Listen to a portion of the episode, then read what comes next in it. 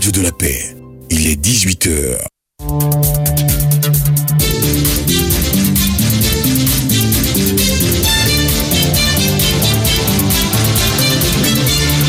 Le journal de 18h. Linda Christelle Ballier. Dernier rendez-vous de l'actualité d'ici et d'ailleurs de ce 13 septembre 2023 sur Radio de la Paix. Au sommaire, bientôt une réforme des impôts sur les traitements des salaires, pensions et rentes viagères à la charge des salariés, une des décisions fortes issues du Conseil des ministres de ce mercredi au Palais présidentiel. Et pour les sénatoriales, nous nous rendrons dans les régions du Lodjibois, Gbeke et où nos correspondants ont recueilli les ambitions et opinions des têtes de liste. Et puis, nouvelle tête au sommet du secrétariat exécutif du Conseil de l'Entente depuis le lundi dernier. L'Ivoirien Wotabuna Ouattara remplace à ce poste son compatriote Marcel Amontano. Son portrait dans cette édition. Et puis enfin, hors de nos frontières, la société civile renonce à la journée ville morte à Goma en République démocratique du Congo après des discussions avec le vice-gouverneur policier du Nord Kivu qui a promis mettre en application quelques de leurs revendications avant la fin de cette semaine. Bonsoir et bienvenue à tous. Le gouvernement engage une réforme des impôts sur les traitements des salaires, pensions et rentes viagères à la charge des salariés. C'est l'une des principales mesures prises ce mercredi au Conseil des ministres tenu au Palais de la Présidence en présence du chef de l'État Alassane Ouattara. Conseil des ministres qui a valeur de rentrée des classes pour le gouvernement qui était en vacances. Junior Cardin était au Palais présidentiel. Son compte rendu. Le gouvernement a introduit une réforme en vue de moderniser et simplifier le dispositif fiscal actuel en tenant compte des revenus modestes. Amadou Koulibaly, porte-parole. Ce nouveau dispositif repose essentiellement sur la fusion des trois impôts cédulaires qui étaient en cours, à savoir l'impôt sur les salaires, la contribution nationale pour le développement économique, culturel et social de la nation, et puis l'IGR, et tout cela est regroupé en un prélèvement unique, donc en un seul impôt. Le Conseil a adopté un décret afin d'appuyer la mise en œuvre de la politique d'amélioration de l'habitat avec la réduction du déficit de logement dans les grandes villes. Ce décret porte sur la ratification de l'accord de prêt d'un montant de 43 milliards 500 millions de francs CFA conclu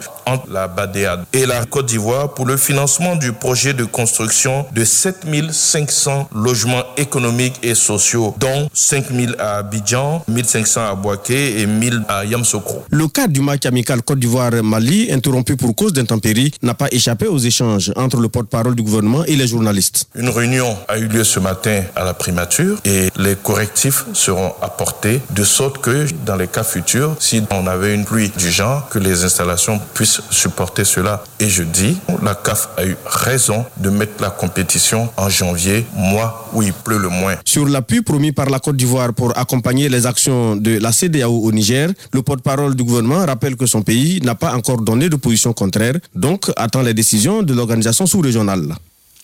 Merci à vous, Junior Cardin. Parlons à présent des sénatoriales du 16 septembre prochain. Trois listes sont en compétition pour le vote dans le Lodjibois. Notre correspondant régional Abel César Cassin a recueilli les ambitions et opinions des têtes de liste. Son compte rendu. Pour cette élection de sénateur, le PPAC présente le duo Nyanzoué Jean-Baptiste et Nguessan Camille. C'est leur représentant, le fédéral Koudou Djeye Noël, rencontré en marge d'une réunion de la CEI à la préfecture de Divo qui s'exprime en leur nom. Le sénateur, c'est celui-là même qui contrôle les actions du gouvernement si la loi est bien appliquée. Mais le mal, on ne nous rend pas compte. Vous contrôlez, c'est bien fait, il faut qu'on nous rende compte. Voilà pourquoi on les vote. Le RHDP aligne l'adjoint au maire Awassa Alexandre et Touré Manenja. Tête de liste, Awassa affiche ici ses ambitions. Je suis candidat à l'élection sénatoriale pour apporter notre fraîcheur, pour avoir passé dix ans à la tête de la mairie de Divo, à comprendre les problèmes, à connaître les situations et apporter des solutions. En mission ce jour-là, hors de Divo, nous avons joint au téléphone Maître Zéouri Bertin, le porte-étendard du PDCI au même titre que son colistier Zakei Diokei. Le sénateur est le sénateur de la région. Ça change tout. Donc chaque sénateur est vraiment euh, l'épicentre des problèmes d'une région de manière à ce qu'il n'est pas dispersé et son pouvoir est vraiment centralisé. Ce qui fait qu'il répond plus et il répond directement aux besoins des populations. À noter que l'EPP Plateau de Divo a été retenu comme lieu de vote dans le lot du bois de Divo. Abel César Cassin, Radio de la Paix. À la différence du Lodjibois dans le Béquet, ce sont cinq listes qui sont en compétition pour les élections sénatoriales. Il s'agit de celles du RHDP, du PDCI-RDA et du PPACI qui affrontent celles de deux indépendants. Prenons connaissance donc de ces candidats avec Joseph Assalé, notre correspondant régional dans le Béquet. Deux listes indépendantes affrontent les candidats du PDCI-RDA, du PPAC et du RHDP à l'élection sénatoriale du 16 septembre prochain dans le Béquet. Regaillardi par sa victoire au municipal dans la commune de Diabo, Dieto Kwame Marcel est dans la course sous la bannière d'indépendants pour les sénatoriales avec son colistier Yao Germain. Autre liste d'indépendants, celle composée de Kwakundre Jules et de Kwame Patrick Atongben entend se faire élire dans le cadre des sénatoriales. Face à leurs adversaires, tous deux sénateurs sortants, Koumoué Kona René et Alain Cocotré du PDC, la bataille s'annonce rude. Bataille épique quand on sait que Djibo Youssouf Nicolas, le maire sortant RHDP de la ville de Boaké, et Kwadjo Nyakpa Norbert ne veulent pas lâcher du lest. Quant à Amaningue Saint-Michel et Lawa Swanga Etienne, qui défendent les couleurs du PPAC, ils ne veulent pas aller à ces sénatoriales en victime résignée. Mieux, ils ont à cœur de rafler les deux sièges des sénateurs élus de la région de Gbeke. Joseph Assalé, Boaké, Radio de la Paix. Et puis relativement aux préparatifs des sénatoriales hier mardi à Boaké, le superviseur régional de la CEI, la commission électorale indépendante du Béquet, s'est félicité du climat pacifique et de l'esprit citoyen qui ont entouré les dernières élections locales dans sa circonscription. Et bien plus, ces scrutins n'ont fait l'objet ni de contestation ni de réclamation de la part des candidats en lice. Écoutons le professeur Yapo Yapi au micro de Joseph Assalé. Salut particulier aux élus qui sont là ce matin. À la CI là-bas, tous mes collègues ont eu des réclamations. Moi, j'ai eu zéro réclamation. Et il y a eu beaucoup de compréhension entre nous. Le 1er septembre, dans le cabinet du préfet, nous avons échangé avec les candidats. Et je pense qu'on s'est bien compris. Exceptionnellement, les saluer un élu qui est ici, qui a été mon collègue à Lubic aussi, Atimbe Kwame. Félicitations à tous qui ont participé à l'élection. Qu'ils aient gagné ou pas, ils ont participé à l'élection. En tout cas, dans le Berkel, les élections couplées se sont bien passées. Et je suis content de vous, surtout monsieur le préfet et tous les candidats, monsieur le président, monsieur le maire. Mettez tout le monde à l'aise. C'est un travail important. Il y a une liste proportionnelle. Il n'y a pas de groupes communaux ou régionaux comme à l'Assemblée nationale ou au Sénat. Il faut impliquer tout le monde pour que vous puissiez conduire votre action. Le maire, il a une équipe, il a une municipalité, il a un conseil municipal. Il ne décide rien seul. À l'instant, professeur Yapo Yapi, superviseur régional de la CEI pour la région du Béquet, et toujours dans ce chapitre de l'élection sénatoriale, nous prenons la direction du Tonkui où population, conseillers électoraux et la commission électorale indépendante mettent l'accent sur l'enjeu ainsi que les attentes, ainsi que leurs attentes des sénateurs. Des détails avec Stéphane Adams, notre correspondant régional dans le Tonkui.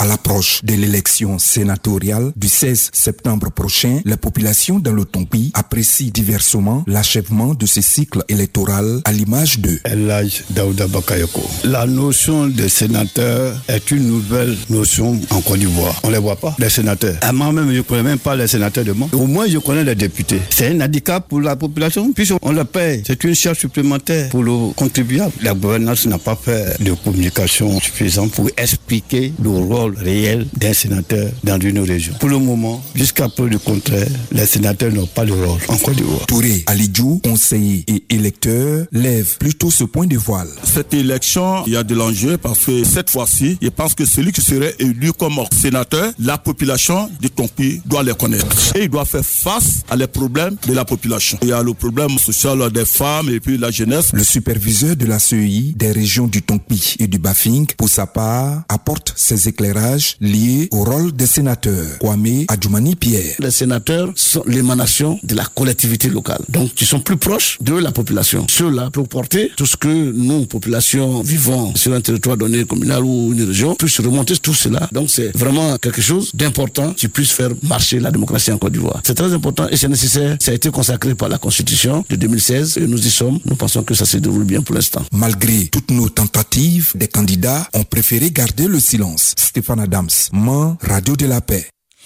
Et nous restons justement dans le Tongpi avec le superviseur CEI des régions du Tongpi et du Bafing, Kwame Adjoumani Pierre, qui a rencontré les candidats hier mardi 12 septembre à la préfecture de Mans.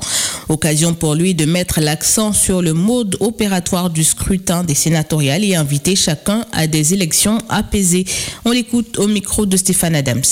Aujourd'hui, nous avons pu rencontrer les différents candidats qui étaient au nombre de six pour leur parler du mode opératoire. D'abord, quand est-ce le démarrage de la campagne, quand est-ce la fin de la campagne, et surtout le nombre de collèges électoraux. Et enfin, comment va se dérouler le scrutin? C'est le lundi à minuit que s'est ouvert la campagne électorale et qui va se fermer le jeudi prochain à minuit. Donc, ils ont quatre jours pour faire la campagne. Et en ce qui concerne le collège électoral, nous avons 436 électeurs pour tout le temps pris, dont 80 conseillers régionaux et 356 conseillers municipaux. À ceux-ci, il faut ajouter les candidats qui ne sont pas conseillers municipaux. Donc ceux-là, ils sont au nombre de 4. Donc quand on ajoute les 436 plus les 4, nous sommes à 439. On leur a donné tous ces chiffres pour qu'ils s'en tiennent à cela. Troisièmement, nous leur avons dit il faut qu'ils aient des représentants dans les bureaux de vote, comme à l'accoutumée. Et leur dire aussi que le scrutin sera sécurisé et que l'innovation majeure, c'est que les élections se dérouleront dans un groupe scolaire et où il y aura 10 bureaux de vote. C'est-à-dire que chaque bureau de vote représente une commune. Donc nous avons 10 communes, c'est-à-dire 9 communes et une région. Ça fait les 10. Donc le BV01 est consacré à la région, BV02 à tel département jusqu'au 10. Le message est simple. L'élection, c'est pas palable, c'est un jeu. Et que au soir du 16, que ce soit le temps qui gagne, c'est ce que nous nous voulons. À l'instant, Kwame Adjoumani Pierre, superviseur de la CEI des régions du Tonqui et du Bafing, qui referme cette page des sénatoriales. Autre actualité, le secrétariat exécutif du Conseil de l'entente a changé de tête depuis le 11 septembre dernier. L'Ivoirien Wotabuna Ouattara remplace son compatriote Marcel Amontano qui occupait ce poste depuis janvier 2022 et qu'il a perdu suite à des plaintes émises contre sa gouvernance par l'institution, par les fonctionnaires de l'institution, qui est donc Wotabuna Ouattara. Suivons la biographie du nouveau secrétaire exécutif du Conseil de l'entente avec Aoussi. Jusqu'à sa récente nomination au poste de secrétaire exécutif du Conseil de l'Entente et confirmée par les États membres de l'institution de coopération régionale lors d'un conseil des ministres extraordinaires, Ouattara Wotabuna était directeur de cabinet du ministre délégué auprès du ministre d'État des Affaires étrangères, de l'intégration africaine et de la diaspora, un fin connaisseur des questions d'intégration sous-régionale de fait. Au niveau institutionnel, de 2013 à 2022, il a occupé le poste de directeur général des politiques d'intégration et a fait ses preuves dans le vaste chantier d'intégration sous-régionale en lien avec la communauté économique des États de l'Afrique de l'Ouest, CEDEAO, et l'Union économique et monétaire ouest africaine, UEMOA. Ouattara Ouatabuna est membre du groupe des experts du Conseil de l'Entente et du comité de l'administration et des finances de la CEDEAO. Le nouveau secrétaire exécutif du Conseil de l'Entente a eu aussi une brillante carrière académique. Professeur d'économie, il a été major de sa promotion au 14e concours d'agrégation en sciences économiques de Cotonou et ensuite professeur titulaire du CAMES à la 37e session des sciences économiques de Libreville. De 2019 à 2022, professeur Ouattara Wotabuna a été le directeur de l'école doctorale des sciences économiques, juridiques, politiques et de gestion à l'université Félix Houphouët-Boigny d'Abidjan. En prenant les commandes du secrétariat exécutif, organe administratif permanent et opérationnel du Conseil de l'Entente, créé le 29 mai 1959, Ouattara Wotabuna, dans une interview accordée au quotidien gouvernemental Fraternité Matin, a annoncé déjà qu'il entendait ramener la paix et la quiétude au sein de l'organisation qui réunit la Côte d'Ivoire, le Bénin, le Burkina Faso, le Niger et le Togo et envisageait également de ramener la confiance au sein du secrétariat exécutif du Conseil de l'Entente. Merci à vous, à aussi Potin, pour ce portrait. Et parlant de fraude sur le gaz butane, le directeur régional du commerce, de l'industrie et de la promotion des PME de Boaké met en garde les opérateurs de la filière qui commettent un délit là-dessus. Écoutons Fadiga Mamadou. La commercialisation du gaz butane est réservée exclusivement aux ménages. La commercialisation du gaz butane à d'autres fins qu'à des fins domestiques est une infraction. Nous constatons effectivement qu'à Boaké, beaucoup de revendeurs de gaz s'adonnent donc euh, à la commercialisation du gaz qui est substitué aux hydrocarbures. C'est un gaz qui est subventionné par l'État de Côte d'Ivoire à hauteur de plus de 40 milliards chaque année. Compte tenu des sacrifices qui sont consentis par le gouvernement ivoirien, il n'est pas acceptable que les ménages puissent manquer du gaz butane. En plus, les personnes qui s'adonnent à cette activité illégal, qu'on appelle le transvasement illégal, le font en dehors de toutes les normes sécuritaires en vigueur. Ils le font en dehors de tout agrément pour une profession qui nécessite donc l'obtention d'un agrément. Ils le font donc euh, en altérant les qualités substantielles même du gaz butane. Parce que les bouteilles de gaz butane qu'on appelle euh, ordinairement le B6, la petite bouteille de 6 kg, et celle de 12 kg et demi qu'on appelle le B12, répondent à une certaine configuration. C'est des bouteilles qui ont une couleur par laquelle on les identifie. Or, lorsqu'on procède au transvasement, il ne se préoccupe pas de la couleur de la bouteille dans laquelle le gaz est transvasé. Les bouteilles de gaz disposent d'un numéro de série. Ça fait partie du processus de qualité. En plus de tout ça, les bouteilles de gaz également disposent de ce qu'on appelle le certificat de conformité. Lorsqu'on rentre dans le cadre du transvasement, toutes ces conditions ne sont pas respectées. Vous écoutez le directeur régional du commerce, de l'industrie et de la promotion des PME de Boaké, Fadiga Mamadou. Et puis autre actualité, le gouvernement ivoirien, à travers un arrêté interministériel signé le 11 septembre dernier, a plafonné les prix de produits de grande consommation, dont le riz, signé par les ministres du commerce et de la promotion des PME, Dr Souleyman Diarasouba, celui de l'économie et des finances, Adama Koulibaly, et le ministre du budget et du portefeuille de l'État Moussa Sanogo. L'arrêté interministériel modifie l'annexe de l'arrêté du 16 novembre 2022 portant plafonnement des prix de certains produits de grande consommation. Cette décision intervient en réponse à la récente augmentation des prix du riz sur les différents marchés ivoiriens. Dans l'actualité sur le continent en République démocratique du Congo, la société civile renonce à la journée ville morte à Goma après des discussions.